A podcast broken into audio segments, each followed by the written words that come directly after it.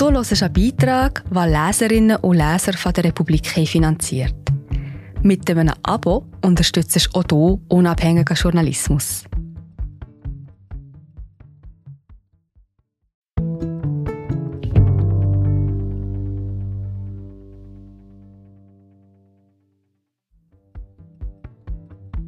Sie hören den Beitrag, den Abonnentinnen und Abonnenten von der Republik finanziert haben.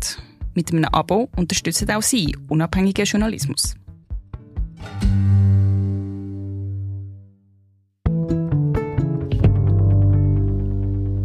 Am Anfang war Yandex ein hippiges russisches Tech-Start-up. Dann wurde es zum größten Propagandainstrument des Kreml. Jetzt versucht das Unternehmen verzweifelt, seine toxischen Produkte loszuwerden und zu seinen Wurzeln zurückzukehren.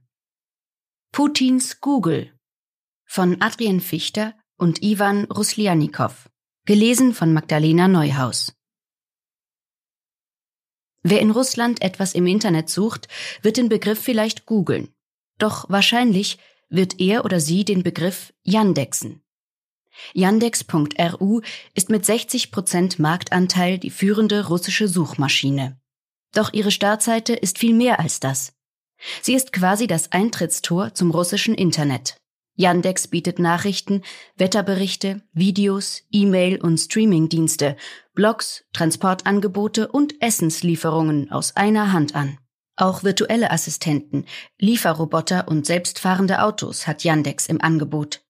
Die Erfinder von Yandex haben ihre Suchmaschine zeitgleich mit der US-Konkurrenz gestartet. Es ist eines der wenigen großen Tech-Unternehmen, die von einer Frau mitgegründet und zuletzt von einer Frau geführt worden sind. Und auch wenn außerhalb von Russland kaum jemand den Namen des Konzerns mit knapp 20.000 Mitarbeitenden kennt, bezeichnet sich Yandex selbst als größtes europäisches IT-Unternehmen. Noch am 22. Februar Zwei Tage bevor der russische Angriffskrieg gegen die Ukraine begann, präsentierten sich zwei gut gelaunte Moderatoren in Hoodies und mit großen Kaffeetassen in der firmeneigenen Gesprächsreihe Ja Talks. Sie plauderten mit zwei Machine Learning Experten über die virtuelle Assistentin Alicia. Was die digitale Helferin bereits alles versteht, welche Wörter sie noch falsch ausspricht. Die Stimmung war gut, die Aussichten für 2022 sahen vielversprechend aus, das Unternehmen hatte im Jahr zuvor 2,5 Milliarden Euro Umsatz gemacht. Dann kam der 24. Februar 2022. Die Yandex-Geschäftsführer traten nacheinander ab. Der Handel an der US-Börse Nasdaq wurde ausgesetzt und die Unternehmensaktie brach um 75 Prozent ein. Ausländische Partner zogen sich reihenweise zurück, bis zu einem Viertel der Belegschaft flüchtete ins Ausland. Heute steckt das Unternehmen in einer tiefen Krise, in die es sich selbst manövriert hat. Das Konglomerat mit Sitz in Moskau ging eine gefährliche Liaison mit dem Kreml ein. Einerseits aus protektionistischen Gründen, um gegen den Tech-Giganten Google aus den USA zu bestehen. Andererseits aus politischem Opportunismus, um in Ruhe gelassen zu werden. Die Rechnung ist nicht aufgegangen, denn die EU macht Yandex für die Desinformation der russischen Bevölkerung mitverantwortlich und hat die Führungskader des Unternehmens mit Sanktionen belegt. Tatsächlich wurde Yandex in den fast 25 Jahren seines Bestehens zur größten digitalen Echokammer des Kreml. Alle angezeigten Medienlinks beim Nachrichtenaggregator Yandex News, dem russischen Pendant von Google News, sind vom russischen Regime abgesegnet. Wer sich auf Yandex Informationen über die vom Staatsfernsehen präsentierte Spezialoperation in der Ukraine beschaffen will, bleibt in einer Propagandablase gefangen. Der Begriff Krieg existiert nicht in der Yandex-Welt und damit auch nicht im russischen Internet. Unsere Suchmaschine ist der Spiegel des russischen Netzes, so drückt es ein Mitarbeiter gegenüber der Republik aus. Staatspräsident Wladimir Putin lässt sich regelmäßig die Startseite mit den Top 5 Meldungen von Yandex News ausdrucken und auf seinem Schreibtisch ausbreiten. Die eigentlich als Qualitätsmaßnahme konzipierte Idee, Medieninhalte in die Suchresultate zu integrieren, weckte das Interesse des Kreml und führte seit dem Georgienkrieg 2008 zu regelmäßigen Besuchen von Beamten in der Yandex-Zentrale. Doch das ist nicht die einzige Anekdote, die sich zu erzählen lohnt.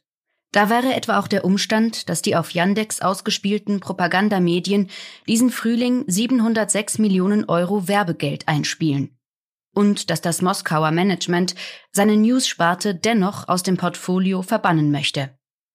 Oder der Umstand, dass ausgerechnet die Geoinformationen von Yandex Maps Rechercheuren heute dabei helfen, russische Kriegsverbrechen aufzuklären.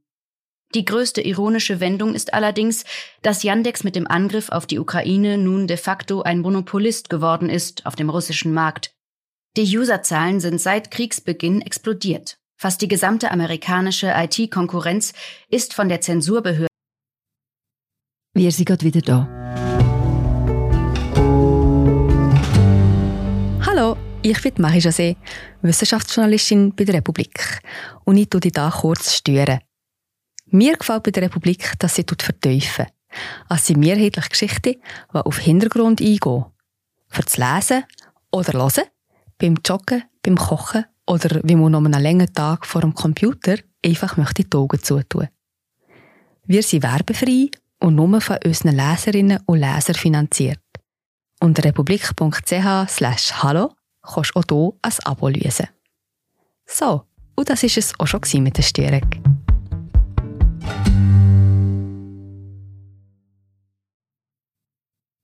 Ausgeschaltet worden. Es ist das eingetreten, was sich die Yandex-Führungsriege schon immer gewünscht hat. Sie beherrschen das Internet ganz allein. Und trotzdem steht die Firma nahe am Bankrott. Dabei möchten nicht wenige der Mitarbeiterinnen im größten russischen Big Tech-Unternehmen eigentlich bloß an Technologien wie selbstfahrenden Autos, Lieferrobotern und Drohnen tüfteln. Und wieder zu den Wurzeln in den frühen Nullerjahren zurückkehren, als Yandex ein agiles, modernes, hippes und verspieltes Start-up und vor allem politisch neutral war. Das ist die Geschichte eines innovativen Unternehmens, das seit Februar in einer tiefen Identitätskrise steckt. Einer Firma, die sich selbst als progressiv betrachtet und unfreiwillig zum Sprachrohr Wladimir Putins wurde und damit zu einer Geisel des russischen Diktaturapparats. Hip und russisch, die frühen Jahre. Im Jahr 2000 flimmerte ein kurzer, bizarrer Werbespot über russische Fernsehbildschirme. Darin war ein gesuchter Verbrecher mit einer großen Narbe auf der Wange und einem Kurzhaarschnitt zu sehen, der auf einen schick gekleideten und verängstigten Geschäftsmann zugeht, ihm auf den Fuß tritt und sagt, Hast du eine Zigarette? Danach folgte der Slogan Yandex, alles wird gefunden. Der Spot erlangte Kultstatus. Bereits damals gehörte Yandex.ru zu den sieben beliebtesten Websites im russischen Segment des Internets. Der Name ist mutmaßlich ein Kürzel von Yet Another Indexer. Die drei Erfinderinnen tüftelten seit 1993 an verschiedenen Versionen der Suchmaschinensoftware. Eine andere Erklärung ist R, ja, ja, bedeutet ausgesprochen ich und Yandex bildet somit einen Neologismus aus ich und Index. Die Erfinderinnen heißen Arkadi Wolosch, Jelena Kolmanowskaja und Ilya Segalowitsch. Gemeinsam lancierten sie im Jahr 1997 die erste kyrillische Suchmaschine. Zeitgleich wagte sich das Erfinderduo Sergey Brin und Larry Page im amerikanischen Mountain View ebenfalls an das Experiment einer Suchmaschine und hob Google aus der Taufe. Nach der Unternehmensgründung im Jahr 2000 war Yandex in Russland praktisch konkurrenzfrei. Das änderte sich erst, nachdem die Google-Gründer 2003 Moskau besucht hatten, um eine potenzielle Übernahme des russischen Suchmaschinenkonzerns einzufädeln. Das Top-Management rund um Wolosch, Kolmanowskaja und Segalowitsch lehnte das Angebot ab, weil es einen Autonomieverlust befürchtete. Das Google-Management reagierte auf diesen Korb mit der Eröffnung von eigenen Büros in Moskau und Investitionen in google.ru. Es war der Beginn eines großen Konkurrenzkampfes, der bis heute andauert.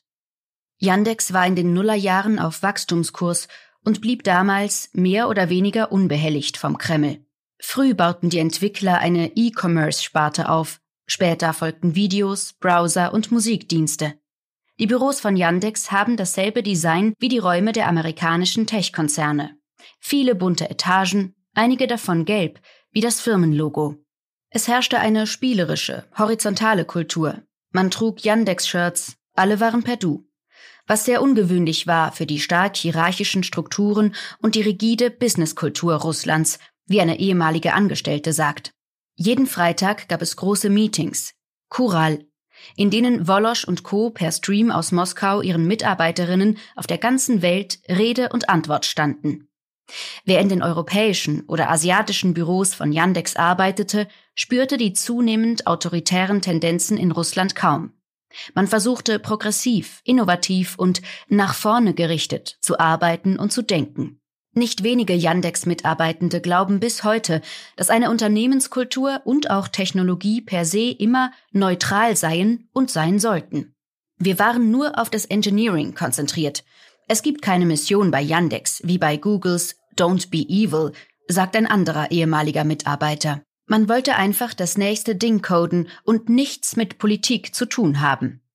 Eine Yandex-Sprecherin sagt gegenüber der Republik, das Ziel von künstlicher Intelligenz ist es, Voreingenommenheit zu vermeiden und Fakten so objektiv, vollständig und genau wie möglich zu vermitteln. Diese betont apolitische Haltung war wohl einer der Gründe, weshalb zunächst Vorgaben und später auch Schikanen des Kreml hingenommen worden sind. Gesprochen wurde in den Moskauer Yandex-Büros in erster Linie Russisch. Ein Großteil der Angestellten kam direkt aus den Elite-Universitäten des Landes. Russland profitierte dabei von Relikten aus der Sowjetunion. Die guten Ausbildungsstätten für Natur- und Technikwissenschaft bauten in den 90er Jahren auf dem Bildungssystem aus der Sowjetzeit auf. Doch später war das Informationsstudium nicht mehr State of the Art, besonders hinsichtlich der Entwicklungen in den Bereichen künstliche Intelligenz und Machine Learning. Yandex begann eigene Akademien zu etablieren. 2007 etwa die Yandex School of Data Analysis – und später wurde gemeinsam mit der Wirtschaftshochschule Moskau ein Informatikdepartement gegründet. Für viele diente die Anstellung bei Yandex als Sprungbrett, um nachher zu Google Moskau zu wechseln und später in den Westen zu ziehen, sagt eine frühere Mitarbeiterin. Nicht wenige Yandex-Angestellte arbeiten heute bei Samsung, Meta oder Uber. Die Gründer Wolosch und Segalovic waren durch die wöchentlichen Kural-Meetings für die meisten Angestellten zugänglich und nahbar. Über die Mitgründerin Kolmanowskaja ist hingegen sehr wenig bekannt. Sie hielt sich gemäß Angaben von früheren Mitarbeitenden im Hintergrund und konzentrierte sich auf redaktionelle Aufgaben. Die Charaktere hätten unterschiedlicher nicht sein können. Wolosch galt als Entrepreneur, der das große Ganze im Blick hatte, die Expansion forcierte und sich mit den politischen Realitäten in Russland arrangierte. Segalovic wollte einfach nur coden und wird rückblickend als warmherzig, unglaublich intelligent und als Idealist beschrieben. Alle Angestellten, mit denen die Republik gesprochen hatte, schwärmen noch heute für den ehemaligen CTO Segalovic. Er merkte sich die Namen der meisten Mitarbeitenden, zumindest solange das Unternehmen noch einigermaßen überschaubar war. Segalovic begann früh, sich mit Spracherkennung, Machine Learning Algorithmen und Empfehlungssystemen auseinanderzusetzen. Für ihn war klar, Wer etwas auf Yandex sucht und auf der ersten Seite kein Suchresultat findet, soll direkt zu Google oder anderen Seiten weitergeleitet werden, sagt ein früherer Ingenieur. Gab es kein Suchergebnis, war für Segalovic klar, wir haben unseren Job schlecht gemacht, nicht der User. Die Suchmaschinenexpertinnen bei Yandex führten dieselben Debatten wie ihre amerikanischen Konkurrenten. Was sind relevante Suchresultate? Ähnlich wie bei Google der PageRank-Algorithmus einen Qualitätsbooster für Suchergebnisse bedeutete, wollte auch das russische Pendant jeden Tag bessere Ergebnisse erzielen. Ein ehemaliger Junior Search Engineer erinnert sich, als ich anfing, hieß es, ich solle seriöse russische Nachrichtenquellen integrieren. Der Traffic der Medien stieg dank der Suchmaschine und der Nachrichtensparte, die im Jahr 2000 integriert worden ist, immer weiter an. Was zunächst als Qualitätsmaßnahme gedacht war, weckte später das Interesse des Kreml. Mitgründer Segalowitsch war ein stiller Rebell und im Herzen ein aufrichtiger Demokrat. Er nahm an den Protesten anlässlich der Präsidialwahlen 2011 teil und meldete sich in Moskau als Wahlbeobachter an. Seine Aktionen waren nie zu explizit, er äußerte sich kaum direkt zur Politik des Kreml. Indirekt schon. Bekannt war Segalowitschs Engagement für Waisenkinder. Er kritisierte ein Gesetz, das die Adoption von russischen Waisenkindern durch Ausländer verbot. 2013 starb Segalowitsch im Alter von 48 Jahren an Krebs. Ein Schock für die Belegschaft. Einige der Mitarbeitenden, mit denen die Republik sprach, verließen daraufhin ihre gut bezahlten Jobs. Sie taten es aus zwei Gründen. Einerseits, weil sie die Zeichen der Zeit erkannten. Ein Jahr später annektierte Russland die Krim. Putin wurde trotz massiver Proteste wieder als Präsident gewählt. Es gab Schauprozesse gegen Aktivistinnen wie die Punkband Pussy Riot und ein anti-homosexuellen Gesetz. Das politische Klima wurde rauer und repressiver. Andererseits aber auch, weil sich zu diesem Zeitpunkt das Unternehmen zu professionalisieren begann. Es wurden ehemalige Manager von amerikanischen Big Tech-Firmen an Bord geholt, die nur noch die Performance im Blick hatten. Damit hörten Spaß und Spielereien für die Mitarbeitenden der ersten Stunde auf. Auch Mitgründerin Jelena Kolmanowskaja verließ das Unternehmen. Eine Ära ging zu Ende. Besuch aus dem Kreml. Lev Gershensson kann mit der Verklärung der frühen Yandex-Jahre nicht viel anfangen. Er leitete von 2005 bis 2012 die Nachrichtensparte Yandex News.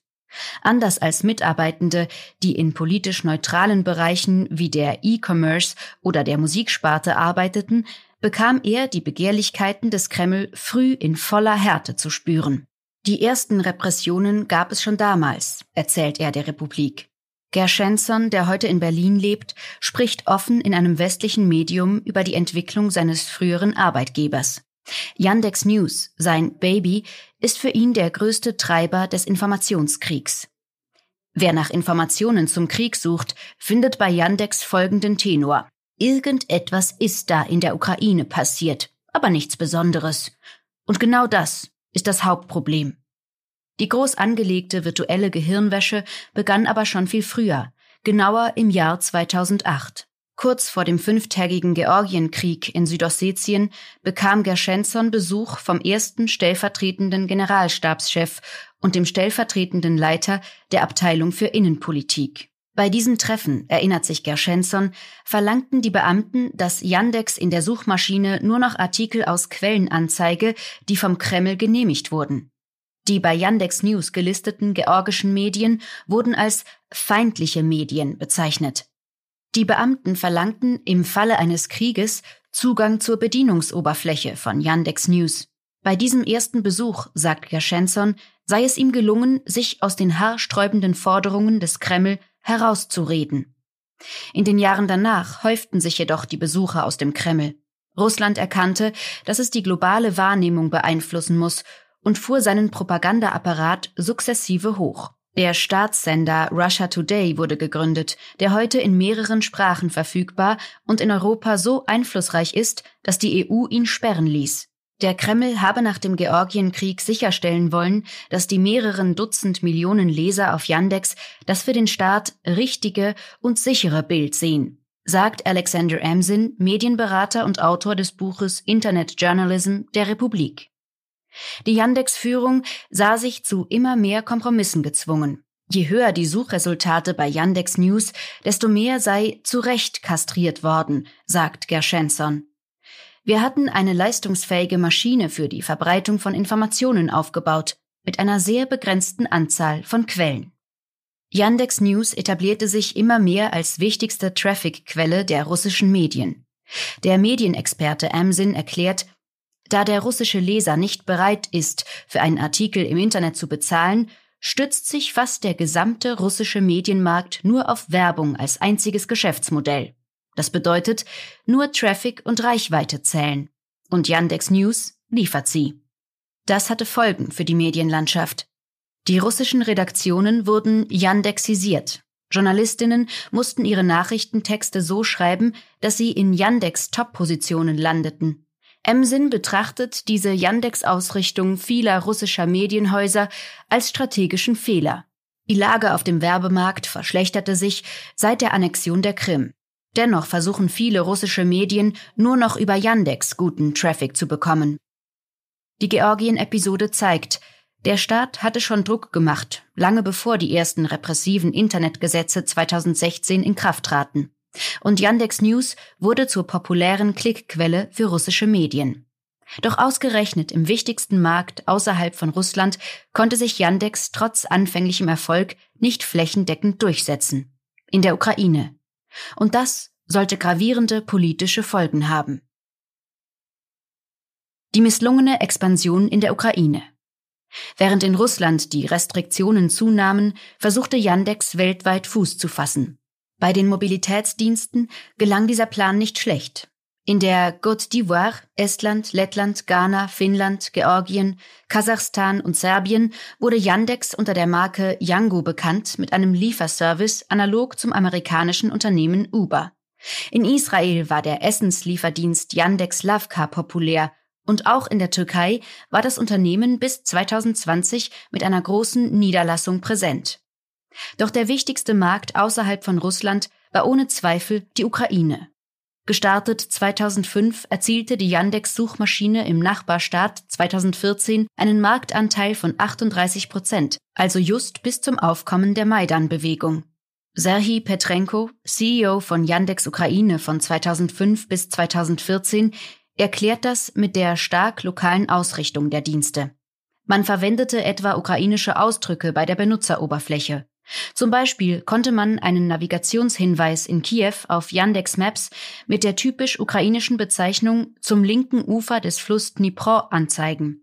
Wir haben immer die ukrainische Sprechweise verwendet, nicht die russische. Die Aktivität des russischen Big Tech Konzerns im Nachbarstaat ist aus mehreren Gründen besonders. In den russischen Oppositionsmedien wird Yandex Mitgründer Wolosch oft als kremlnaher Opportunist dargestellt. Dafür gibt es Gründe. Es existieren mehrere Pressebilder mit dem russischen Präsidenten. Als typischer Geschäftsmann mit Blick auf das Wachstum ist er auf gute Beziehungen mit dem Kreml angewiesen. Doch was wenige wissen, Wolosch schützte das Personal in den Ukraine-Büros, auch nach der Annexion der Krim, und das wird ihm heute noch angerechnet. Wir haben immer alles gemeinsam diskutiert, sagt der ehemalige CEO Petrenko. Wenn wir, die Ukrainer, entschieden, das sollte nicht in der Ukraine angewendet werden, dann war dies auch das letzte Wort. Das Beispiel zeigt, wie das Unternehmen geopolitische Konflikte gekonnt zu umschiffen verstand. Anders als vermutet, spaltete der langjährige Krieg mit der Ukraine die internationale Belegschaft nicht. Das Firmenmanagement hielt sich zurück. Ehemalige Yandex-Angestellte in Russland bestätigen Erfahrungen, die auch Mitarbeiterinnen in europäischen Ablegern machten viele Freiräume, keine Einmischung aus Moskau.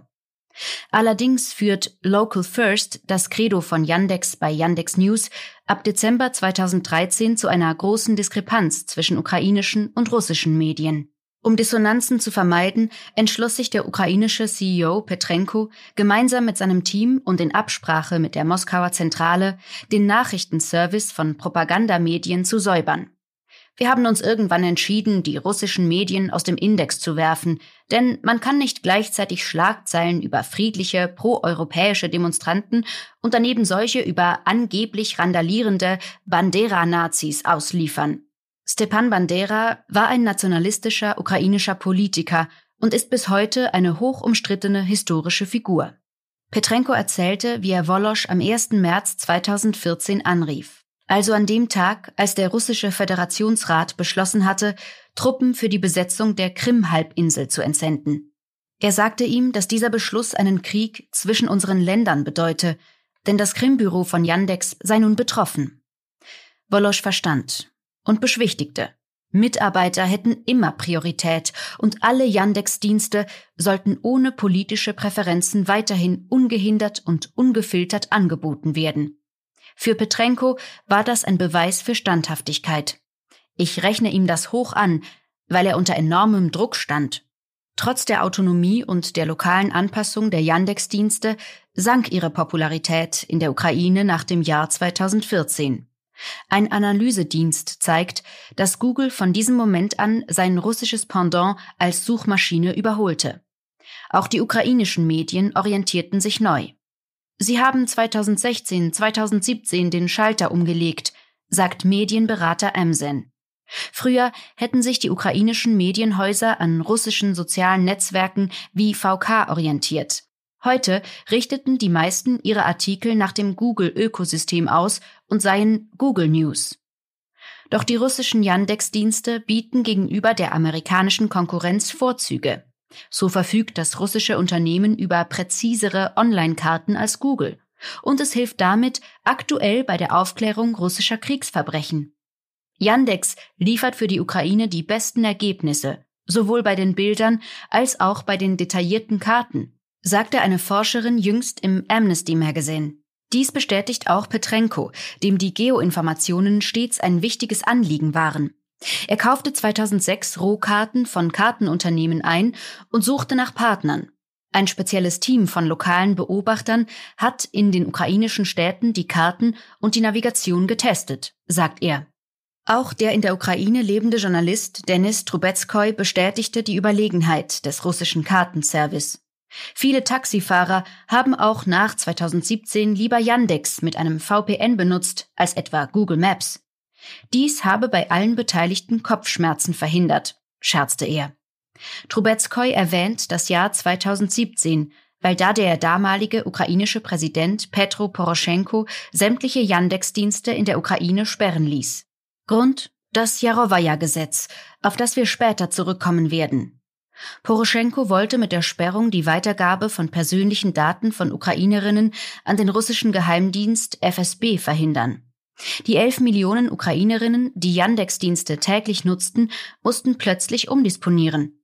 Die Sperrung sah ich damals kritisch. Heute erweist sie sich aus mehreren offensichtlichen Gründen als genau richtig, sagt Trubetskoy. Die misslungene Expansion von Yandex in der Ukraine dürfte die späteren strategischen Pläne des Kreml beeinflusst haben. Allfällige Beeinflussungsoperationen im Netz, um das Vertrauen der ukrainischen Bevölkerung in die eigene Regierung zu untergraben, waren gescheitert. Die Yandex-Mitarbeitenden spielten nicht mit. Die User wandten sich vermehrt Google-Diensten zu und die ukrainischen Medien erschlossen sich neue Traffic-Quellen. Yandex News war somit de facto irrelevant geworden und nach 2017 wurde das gesamte digitale Ökosystem von Poroschenko ausgeschaltet. Der Kreml verlor damit einen Teil seiner digitalen Kanäle zur Streuung der Propagandamedien und damit eine wichtige Möglichkeit, die Herzen und Köpfe der Ukrainerinnen zu gewinnen. Russlands Informationskrieg gegen die Ukraine hat seine Ziele nicht erreicht, sagt Leonard Maschmeyer vom Center for Security Studies der ETH Zürich. Das ist einer der vielen Gründe, warum Russland seine Soft Operations immer mehr durch Gewaltakte ersetzte, etwa durch Sabotage und Angriffe auf kritische Infrastruktur. Am Ende mündete das in den Angriffskrieg gegen die Ukraine. Doch die Maidan-Revolution und die Krim-Invasion 2014 bildeten auch innerhalb von Russland eine Zäsur. War die Beziehung zwischen Kreml und Yandex vorher noch halbwegs harmonisch, nahm der Staat sein wichtigstes IT-Unternehmen nun immer enger an die Kandare und zurrte es Stück für Stück fest. Wir sind gleich zurück.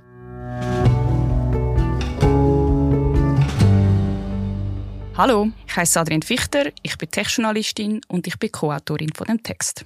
Ich arbeite für die Republik, weil man da Digitalisierung schon immer als etwas Politisches und Ethisches verstanden hat und weil so etwas sonst nirgendwo in der Schweizer Medienlandschaft gibt. Wir sind werbefrei und unabhängig. Wir haben keinen Tracker auf unserer Webseite eingebaut. Und unter republik.ch hallo können auch Sie ein Abo lösen. Totalitäre IT und Mediengesetze. Der informelle Deal zwischen Yandex und dem russischen Staat lautete, Putin schafft günstige Rahmenbedingungen für das Gedeihen des Konzerns und darf dafür Gegenleistungen erwarten. Der Kreml hielt sein Versprechen zumindest teilweise. 2016 verhängte Russlands Wettbewerbsbehörde eine Kartellstrafe gegen Google. Der amerikanische Big Tech-Konzern bevorzuge seine eigenen Dienste beim Betriebssystem Android. Es ist eine Klage, wie man sie auch aus der EU kennt. Die Bestrebungen dieser Art mündeten in den neuen europäischen Digital Markets Act. Inzwischen sind in Russland bei sämtlichen neu verkauften Modellen Dienste wie der Yandex-Browser vorinstalliert. Doch anders als in der EU oder in den USA, wo es Wettbewerbsgesetze gibt, darf Yandex mit seinen Angeboten in Russland ungeniert alle Branchen durchdringen. Yandex ist Uber, Google, Microsoft, Amazon, YouTube, Spotify in einem einzigen Unternehmen vereint und erkundet mit seinem riesigen Datenschatz ständig neue Geschäftsfelder. Der Kreml scheint dem nicht im Weg stehen zu wollen. Im Gegenteil. Um die Macht der amerikanischen Tech-Riesen zu brechen, ist dem Staat jedes russische Monopol recht. Die Pandemie schien dabei ein Glücksfall zu sein. Die Umsätze stiegen, das Leben im Homeoffice kurbelte sie kräftig an. 2021 lancierte Yandex seinen Lieferdienst Lavka unter anderem Namen in Frankreich und Großbritannien. Und zusammen mit dem amerikanischen Essenslieferdienst Grubhub startete Yandex im selben Jahr das Lieferroboterangebot Rover in den USA. Ohne Yandex geht in Russland heute praktisch nichts mehr. Die SRF-Russland-Korrespondentin Lucia Czirki schildert, wie sich der IT-Riese inzwischen einem Nervensystem gleich durch alle Lebensbereiche der russischen Bevölkerung zieht. Wie stark ich von Yandex in meinem Alltag in Russland abhängig war, wurde mir erst in diesem Jahr bewusst nach der Sperrung von Yandex im App Store. Am Flughafen konnte ich ohne die Yandex Taxi App kein Taxi rufen. Ohne Yandex-Karten konnte ich unterwegs durch Moskau und St. Petersburg keine Wegabkürzungen finden und ohne den Yandex-Lieferdienst war ich an einem Tag in mehr Geschäften als früher während einer Woche, sagt Chirki. Kurz, Yandex ist wie sein Pendant Alphabet, Google, ein Datenkonzern geworden. Doch das war dem Konzern nicht genug. 2019 stellte die damalige Yandex-CEO Elena Bonina in einer TV-Show Putin die Frage, ob die russischen Behörden nicht einfach günstige gesetzliche Regelungen in unserem sehr besonderen Land schaffen könnten, damit Yandex der globalen IT-Konkurrenz stets einen Schritt voraus sei. Der Präsident antwortete orakelhaft in der heutigen Welt werden häufig nicht marktwirtschaftliche Methoden im Wettbewerb eingesetzt. Allerdings konkurriert Yandex in Russland erfolgreich mit solchen Giganten wie Google, aber nicht ohne staatliche Unterstützung. Dann zwinkert der Kreml-Chef Bunina zu. Die Kehrseite dieses angedeuteten staatlichen Supports Russland verlangt von seiner florierenden IT-Wirtschaft bedingungslose Kooperation und weitgehende Kontrollmöglichkeiten. Dabei geht es nicht nur um den vollständigen Besitz des größten sozialen Netzwerks VK und des größten Maildienstes mail.ru, sondern im Fall von Yandex auch um Einfluss über das ganze Nachrichtenangebot von Yandex News. 2016, zwei Jahre nach der Annexion der Krim, als die Weltöffentlichkeit die Ukraine wieder zu vergessen begann, verabschiedete die Duma, das russische Parlament, zwei einschneidende Gesetzeswerke das News-Aggregatoren und das Antiterrorgesetz. Ersteres schreibt fest, dass Nachrichtenangebote mit mindestens einer Million Besuchern pro Tag nur noch lizenzierte und damit kremltreue Medien anzeigen dürfen. Damit wurde das Arrangement, das vorher einem ständigen Ringen und Aushandeln zwischen der russischen Regierung und den Yandex-Managern unterlag, endgültig verbindlich. Die Leiterin von Yandex News, Tatjana Isajewa, trat daraufhin noch im selben Jahr zurück. In einem Interview prognostizierte sie, dass Yandex News bald als monotone Einöde daherkommen werde, womit sie recht behalten sollte. Heute wählt der News-Aggregator für die Top-Positionen nur noch aus einem Dutzend Staatsmedien aus, darunter Isvestia, RIA Novosti, TASS, Interfax, Rosiskaya Gazeta, RT und Lenta. Verschiedene Mitarbeitende bestätigten gegenüber der Internetzeitung Medusa, dass auf Yandex veröffentlichte Nachrichten mittlerweile von Sergei Kirienko, dem stellvertretenden Stabschef der russischen Regierung, kuratiert werden. Und der ehemalige Yandex News-Chef Gershensson und Mediazona-Chefredaktor Sergei Smirnov bestätigten, dass sich Putin regelmäßig die Top 5 auf den Schreibtisch legen lässt. Aussortiert werden im Nachrichtendienst auch alle Medien mit einem Agentenstempel, was auf ein Gesetz von 2017 zurückgeht. Medienhäuser, die vom Kreml dieses Label verpasst bekommen, müssen zu Beginn eines jeden Artikels ihren Agentenstatus anzeigen. Das liest sich dann folgendermaßen. Diese Nachricht dieses Material wurde von einem ausländischen Medienunternehmen, das die Aufgabe eines ausländischen Agenten wahrnimmt, und oder einer russischen juristischen Person, die die Aufgaben eines ausländischen Agenten wahrnimmt, erstellt und oder verarbeitet. Medusa mit Sitz in Riga, Lettland, hat diesen Stempel seit 2021 mit dramatischen Folgen. Alle Werbekunden zogen sich zurück. Das Qualitätsmedium verlor auf einen Schlag 20 Millionen Rubel monatlich, also etwa 350.000 Euro. Innerhalb des Yandex-Personals regte sich seit 2016 zunehmend Widerstand gegen die Yandex-getriebene Zombifizierung der russischen Gesellschaft. Der Begriff Zombie wird von Kriegsgegnerinnen wie der ehemaligen Moderatorin Marina Ovsjanikova oder der Journalistin Shanna Agalakova verwendet. Gemeint ist damit die Apathie und Abstumpfung der Russinnen durch Desinformation und sich bewusst widersprechende Narrative, so dass am Ende alles und nichts wahr ist und niemand mehr etwas glaubt. Ein ehemaliger Yandex-Mitarbeiter sagte gegenüber Medusa, Yandex News wurde zu einer Art Gregor Samsa, den die Familie vergessen wollte, weil man ihn nicht reparieren konnte. Ein Blogger kommentierte 2020 die zunehmende Veränderung von Yandex News so. Er wisse, dass viele Yandexianer den Gedanken kaum ertrügen, für ein Unternehmen arbeiten zu müssen, das das Leben aller zum Schlechten verändern würde. Und er hoffe, dass die vernünftige Fraktion innerhalb der Belegschaft dereinst obsiegen werde. Der Name dieses Bloggers? Alexei Nawalny. Der Aktivist Nawalny weiß, wovon er spricht. Er war Opfer von gezielten Manipulationsaktionen bei Yandex News.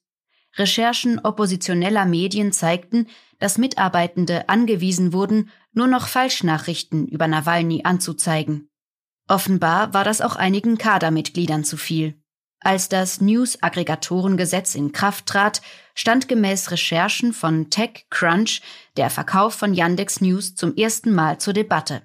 Aber der Dienst war schon zu sehr verwoben mit dem ganzen Yandex-Kosmos. Wer sich etwa bei seinem Yandex E-Mail-Konto einloggt, dem werden stets die Top 5 Nachrichten angezeigt. Jeder Klick bringt dem Konzern Werbegeld ein. Die Größenordnung? Im Frühjahr 2022 verdiente Yandex 706 Millionen Euro, 41,7 Milliarden Rubel, allein mit Propagandanachrichten. Der ehemalige Yandex Newsdirektor Gershensson ärgert sich, wenn liberale Russinnen versnoppt über Propagandamedien reden. Sie sagen mir, welcher anständige Mensch liest schon RIA Novosti oder Isvestia? Aber Yandex verdient Millionen an diesen Hinterwäldlern in Russland. Die Invasion der Ukraine 2022. Yandex tötet Menschen. Seit der Invasion postet der ehemalige Yandex-Manager Gershensson regelmäßig kritische Social-Media-Beiträge über die Mitverantwortung seines ehemaligen Arbeitgebers am Kriegsgeschehen. Das sorgt immer wieder für Unruhe im Betrieb. Am 1. März 2022, eine Woche nach der Invasion der Ukraine, eskalierte die ohnehin angespannte Stimmung im Betrieb. Gershensson schrieb in einem Facebook-Posting, wie das mächtige Tool, das er selber mitentwickelt hatte, zu einer gefährlichen Desinformationsmaschine ausgeartet war, die jeden Tag Menschen tötete. Es sind vor allem zwei Sätze, die sitzen. Jeder Tag und jede Stunde mit solchen Nachrichten kostet Menschenleben. Und ihr, meine ehemaligen Kollegen von Yandex, seid auch dafür verantwortlich. Zwei Momentaufnahmen aus der Yandex Parallelwelt. Am 1. März 2022 lautete eine Top-Schlagzeile bei Yandex News, der russische Verteidigungsminister Shoigu ist der Ansicht, dass die Hauptaufgabe der militärischen Sonderoperation in der Ukraine darin besteht, vor der militärischen Bedrohung durch westliche Länder zu schützen. Am 25. April zeigte Yandex in den Top-Positionen ausnahmslos Artikel über den Beschuss der russischen Region Belgorod durch ukrainische Raketen. Kein Wort über Plünderungen, Mord, Vergewaltigungen und Opfern auf ukrainischer Seite. Gershensons Facebook-Posting von Anfang März wurde unter den Yandex-Mitarbeitenden heiß diskutiert. Ein ehemaliger Weggefährte kritisierte seine harschen Worte. Er hat vollkommen recht, aber Victim Blaming ist der falsche Ansatz. Doch viele Mitarbeiterinnen wurden damit aus ihrer Lethargie wachgerüttelt. Sie stellten in einem der Hauptmeetings die Kadermitglieder zur Rede, wie Journalisten von Medusa herausfanden. Yandex CEO Elena Bonina machte dabei klar, dass Opposition gegen den Kreml-Kurs aussichtslos sei. Wenn wir die Nachrichten von der Startseite entfernen, werden wir zehn Minuten Ruhm ernten, auf globaler Ebene wird sich nichts ändern, und wenn die zehn Minuten um sind, wird alles wieder so sein wie vorher. Nur Yandex wird weg sein. Ein weiteres Managementmitglied kam ihr zu Hilfe und sagte, Wir haben kein moralisches Recht, die Dienste von Yandex dafür zu nutzen, um unsere moralische Position auszudrücken. Anfang März schrieb der stellvertretende CEO Tigran Kudaverdian auf Facebook, dass man als Unternehmen nun mal einfach nur funktionieren müsse. Es wird je länger, je klarer. Das Management verschließt, wie die Jahre zuvor, die Augen. Es gebe keine Abmachungen zwischen Kreml und Yandex, weder informelle noch formelle, sagt hingegen ein anderer aktueller Mitarbeiter, mit dem die Republik gesprochen hat. Er stellt sich hinter die Geschäftsleitung und sagt, wenn wir so sehr spuren würden gegenüber dem Kreml, würden wir das schlechtere Produkt als Google anbieten. Und die Leute würden abspringen. Die Frage ist bei diesem Argument allerdings, was zuerst war, Huhn oder Ei. Denn die Russen wissen erstens nicht, welche Informationen ihnen vorenthalten werden und somit auch nicht, wonach sie stattdessen suchen sollen. Zweitens ist Google seit Beginn des Krieges gesperrt.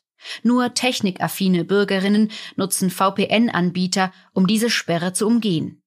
Dass es gezielte Manipulationen wie im Fall von Nawalny gebe, bestreitet der Mitarbeiter. Er verweist auf den neutralen Yandex News Algorithmus. Nichts werde händisch gesteuert.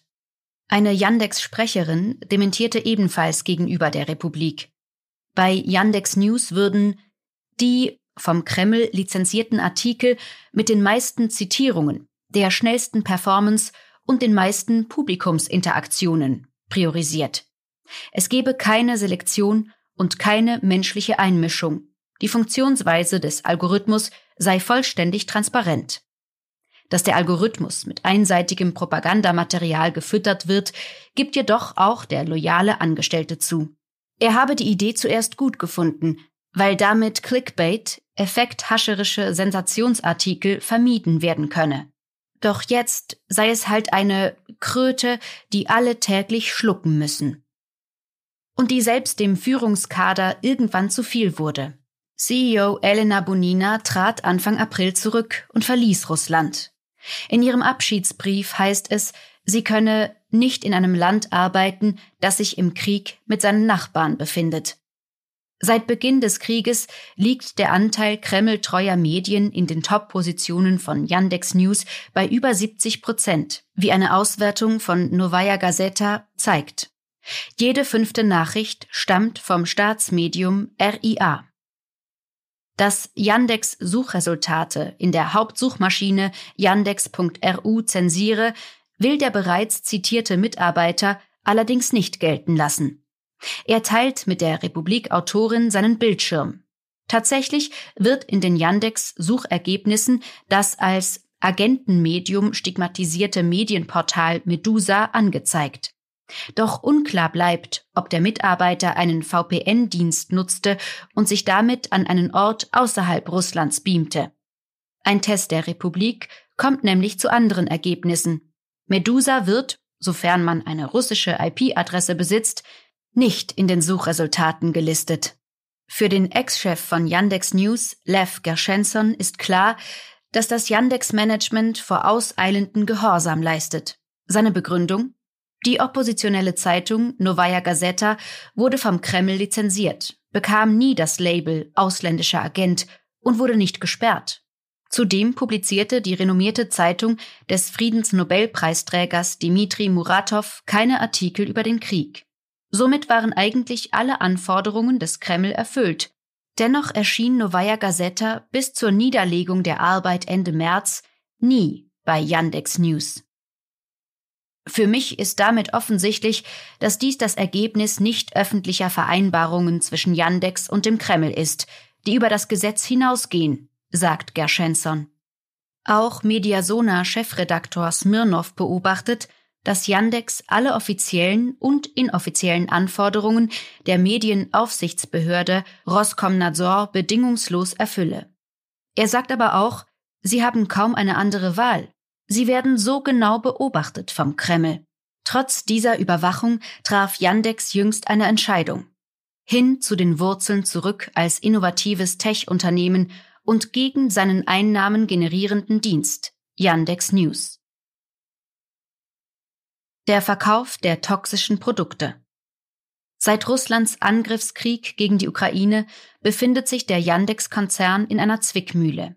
Internationale Sanktionen und die Sperrung ausländischer Internetdienste wie etwa Google News sorgen bei Yandex für einen Traffic-Rekord. Viele russischsprachige TikTok- oder YouTube-Influencerinnen haben über Nacht ihr Einkommen und auch ihr Publikum verloren und stiegen auf einheimische Dienste um. Deshalb nutzen mehr Russinnen als je zuvor die Dienste des Yandex-Ökosystems, mangels Alternativen. Dennoch hat der Konzern keinen Grund zum Feiern, denn finanziell ist er in Schieflage. Aufgrund der Sanktionen muss die Firmenzentrale in Moskau von der niederländischen Muttergesellschaft Wandelanleihen kaufen, um zahlungsfähig zu bleiben. Außerdem erhält der russische IT-Riese keine Hardware-Lieferungen mehr. Dann ist da noch Runet, die ambitionierten Pläne für ein reines russisches Internet. Was einerseits als Überwachungsmaßnahme gedacht ist und andererseits die heimische Internetindustrie stärken soll, verdüstert die Aussichten auf das weitere Gedeihen des Konzerns. Gemäß der Vorstellung der Ministerien soll der Internetverkehr langfristig nur noch über russische Knotenpunkte laufen und russische Web-Applikationen sollen langfristig keine ausländischen Softwarekomponenten mehr enthalten. Ein IT-Riese wie Yandex lebt aber von frei verfügbarem Wissen und Austausch, von freien Märkten und verfügbaren Softwarekomponenten. Und an allem mangelt es mehr und mehr. Als wäre das nicht schon genug Ungemach, gibt es auch noch eine klare Ansage der EU-Kommission.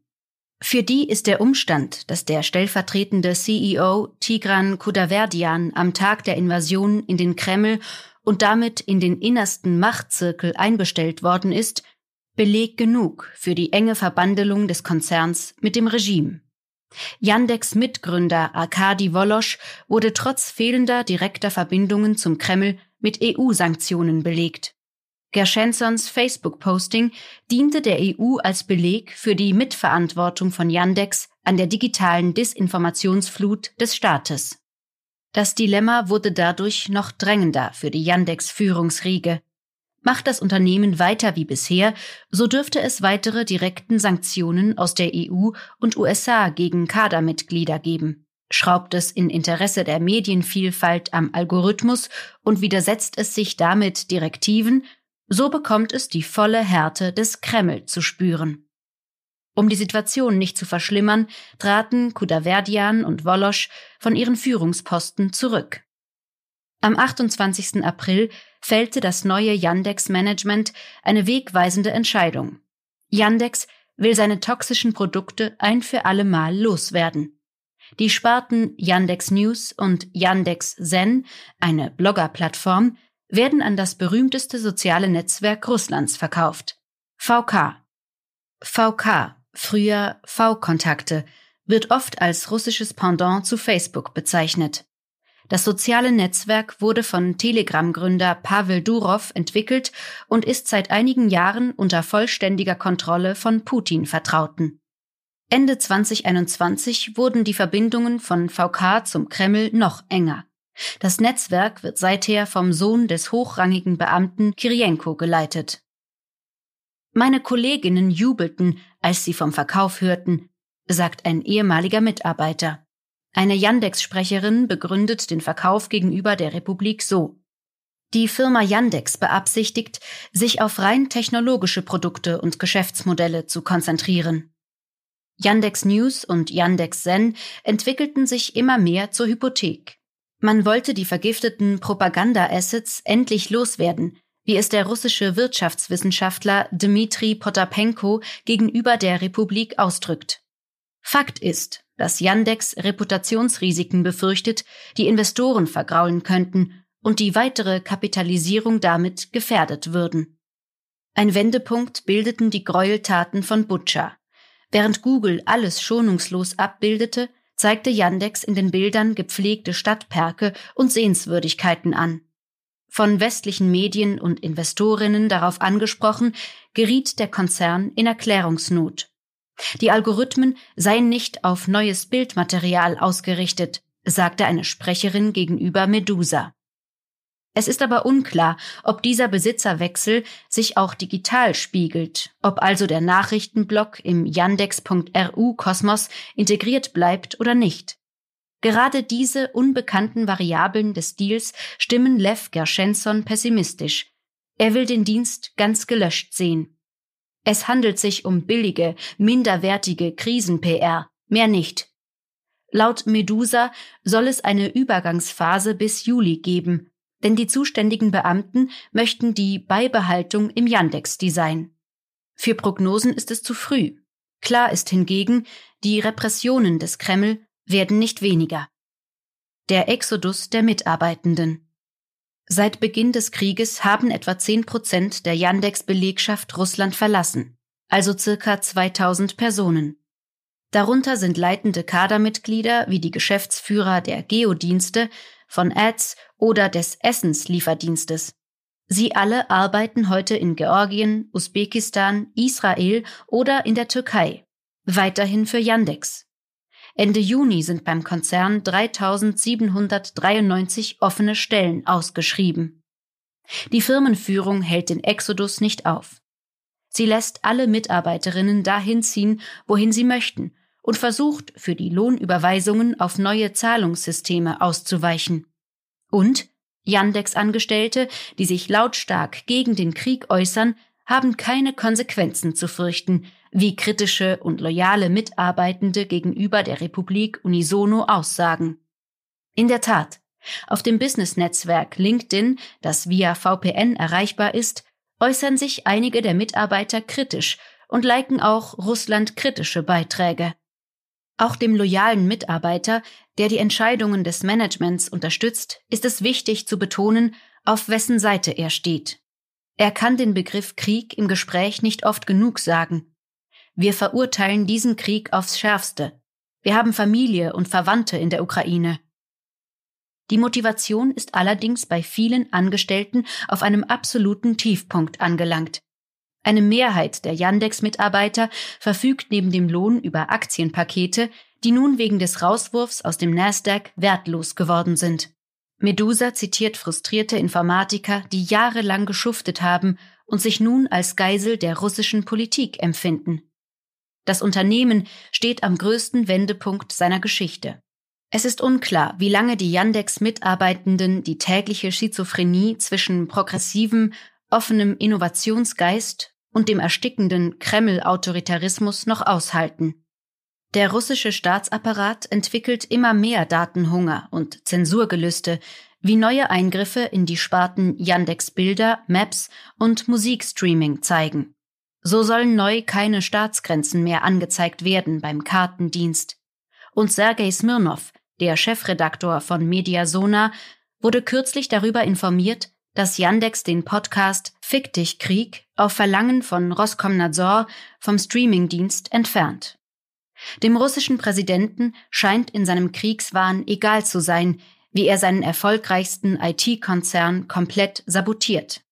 Derweil wiederholen die Loyalen wie auch die kritischen Yandex-Mitarbeiterinnen gebetsmühlenartig ihr Neutralitätsmantra. Wir haben mit Politik nichts am Hut. Wir möchten nicht mit dem Kreml in Verbindung gebracht werden. Wir möchten nur selbstfahrende Autos bauen. Diese Distanzierung von der offiziellen Politik ihrer Heimat ist per se ein politisches Statement gegen Krieg, für den Frieden. Ein russischer YouTuber machte sich neulich über die Wandlung von Yandex lustig. Er spielte auf den Kultfilm von Yandex an, den Werbeclip aus dem Jahr 2000 mit dem gesuchten Verbrecher und meint, der Slogan heiße jetzt nicht mehr Yandex, alles wird gefunden, sondern Yandex, alles wird zurechtgebogen.